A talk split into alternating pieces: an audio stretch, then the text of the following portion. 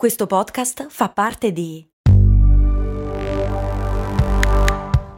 Voice Podcast Creators Company. Vi ricordate quando con Il mondo suona così vi ho portati a Cuba, Zanzibar e Giamaica? No? E infatti non l'avevo ancora fatto. Per fortuna è uscita la nuova stagione di Il mondo suona così, il podcast di viaggi dove vi porto in giro per il pianeta tirandovi per le orecchie. Nel senso che sei arrabbiato? Ma no, nel senso dei suoni, capito? Orecchie, udito. Ah, ho capito. Sei simpatico. Il mondo suona così, una produzione voice in collaborazione con Eden Viaggi. So che potrebbe sembrare di no, dal momento che ogni puntata ha un numero progressivo prima del titolo e che quel numero, essendo quotidiana la puntata, corrisponde ai giorni da cui esiste Cose Molto Umane, ma oggi è il compleanno di Cose Molto Umane. Dovrebbe essere 365, giusto? Ok, qualcosa è andato storto. C'è stata una settimana di buco ad agosto e poi devo aver sbagliato il conto a un certo punto. Però vi giuro che la prima puntata di Cose Molto Umane è stata postata il 5 marzo del 2020, quando eravamo in mezzo alla pandemia. come oggi. Cose molto, cose molto, cose molto umane.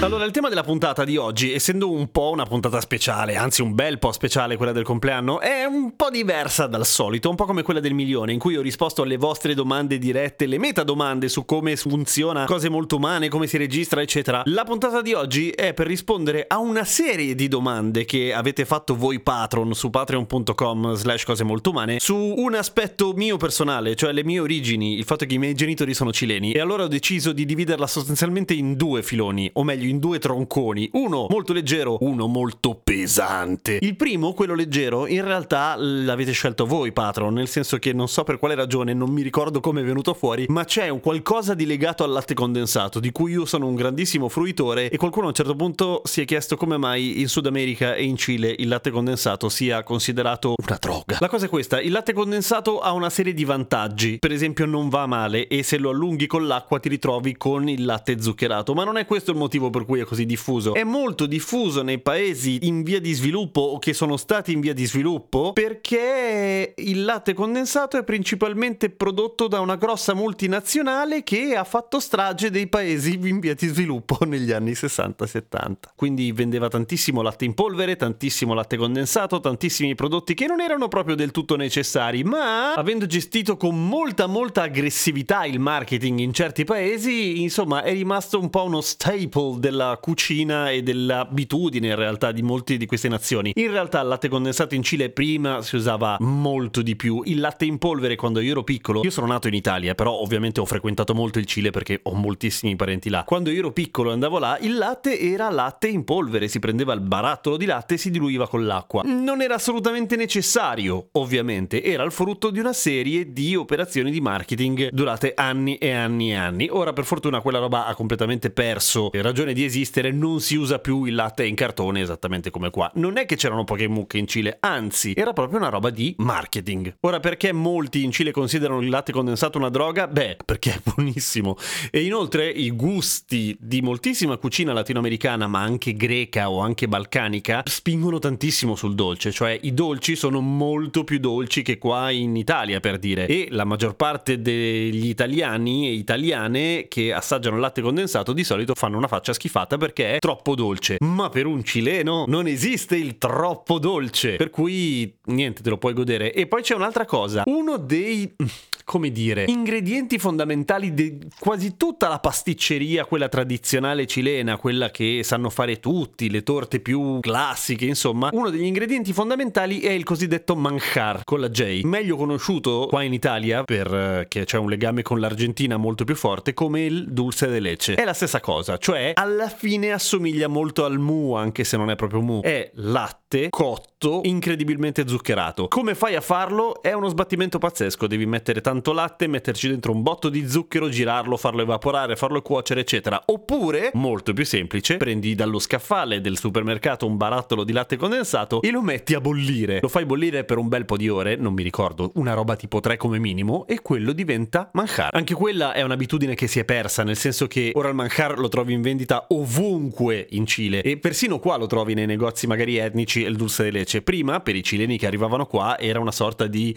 grandissima Madeleine del proprio passato recente che, in mancanza di globalizzazione, una marea di sapori, profumi, odori, eccetera, facevano appunto parte del passato, senza possibilità di appello. Non c'erano gli avocado, ad esempio, che fanno parte del quotidiano culinario cileno, e non c'era il manjar. Un modo semplice di farlo era prendere il latte condensato, e credo che il latte condensato ai tempi, stiamo parlando dei seconda metà dei 70, non credo che se lo cagasse nessuno qua in Italia. C'era perché c'era, ma eh, faceva parte di pochissime ricette, evidentemente. E questo era il lato leggero della cilenitudine. Il lato pesante della cilenitudine, nel senso, il lato pesante che riguarda me, ma riguarda un sacco di altra gente anche non cilene, e adesso mi spiego. Molto tempo fa, parlando con un amico psicologo, eh, mi era venuto fuori per la prima volta, non l'avevo mai sentito nominare, l'ereditarietà dei traumi. Nel senso, capivo perfettamente, e si capiva perfettamente, era chiaro che i figli di persone che avevano subito una serie di vicende non particolarmente piacevoli, come ad esempio chi era scappato da un colpo di Stato, come i miei genitori, o come chi ha visto la guerra, eccetera, eccetera, come i vostri genitori se i loro genitori hanno vissuto la seconda guerra mondiale, mi rivolgo naturalmente agli ascoltatori non giovanissimissimi, ecco, quel trauma poteva essere ereditato. A un certo punto qualcuno aveva detto per la prima volta che quel trauma poteva essere ereditato, per cui quello che si conosce come PTSD, ovvero Post Traumatic Stress Disorder, cioè la sindrome da stress post-traumatico, quella che si vede in tutti i film di guerra americani in cui c'è l'ex combattente del Vietnam che impazzisce quando vede alcune cose, ecco, quella roba lì, cazzo, ce la potevano avere anche i figli di chi aveva subito un trauma, ok, senza esagerare, non così tanto, però comunque avere una certa, che ne so, propensione verso l'ansia, un po' di atteggiamenti guardinghi riguardo una serie di cose, ecco, quella roba lì potevano averla i figli. Come cazzo è possibile questa cosa? Perché i genitori ti bombardano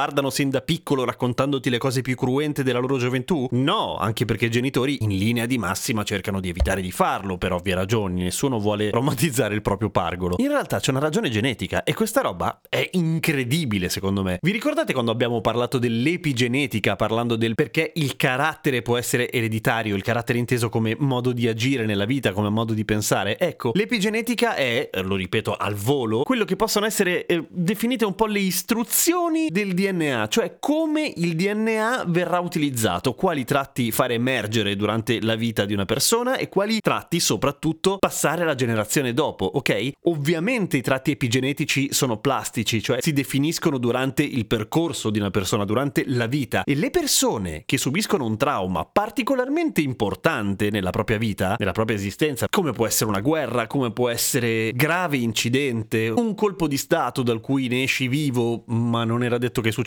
ecco per esempio questi tratti possono effettivamente essere passati alla generazione dopo, anche se sono nati 13.000 km più in là rispetto a dove i fatti sono avvenuti, anche se sono nati dopo che i fatti sono avvenuti. E questa cosa la trovo incredibile e in qualche modo per un sacco di tempo, una volta che ho scoperto e mi sono documentato, mi ha un po' tranquillizzato perché ho capito da dove potevano venire alcune cose. Minchia che intima questa puntata. Eh, vabbè, d'altra parte quella del compleanno. Trovo che sia un aspetto interessante e che, come dire, vada diffuso anche perché sono tantissime le persone nate e cresciute in un ambiente sano, tranquillo, sereno, da persone che però se la sono vista brutta, mettiamola così, e che magari hanno ereditato dei tratti che nemmeno loro sanno spiegarsi. Una volta che li vedi, una volta che capisci il motivo, ci puoi lavorare e in qualche modo, beh, tirartene fuori. E questo. questo è interessante. Siamo arrivati a 10 minuti, credo di essermi parlato addosso a sufficienza, per cui la smetto qua, tanto domani torna comunque cose molto umane in una versione normale. Volevo ringraziare pubblicamente i patron che dall'inizio e anche quelli che sono arrivati ieri, per carità, vale uguale, ma tutti quelli che hanno creduto in cose molto umane, che hanno dato un sostegno alla trasmissione e che l'hanno fatta continuare. Porca miseria, è un anno che siamo qua ed è bellissimo. Vi sono veramente profondamente grato. Era un progetto che non avrei continuato con, soprattutto con questo entusiasmo se non avessi avuto l'entusiasmo da parte vostra e no, non mi riferisco solamente al contributo economico di chi ha sostenuto cose molto umane, ma al gesto di sostenere questo progetto, che per me è stato fighissimo. È l'unica ragione per cui ho continuato a farlo, perché ho pensato che valesse la pena, almeno per qualcuno. E in realtà poi per un bel po' di persone. Mi sto parlando addosso di nuovo. Grazie a tutti, a domani con cose molto umane.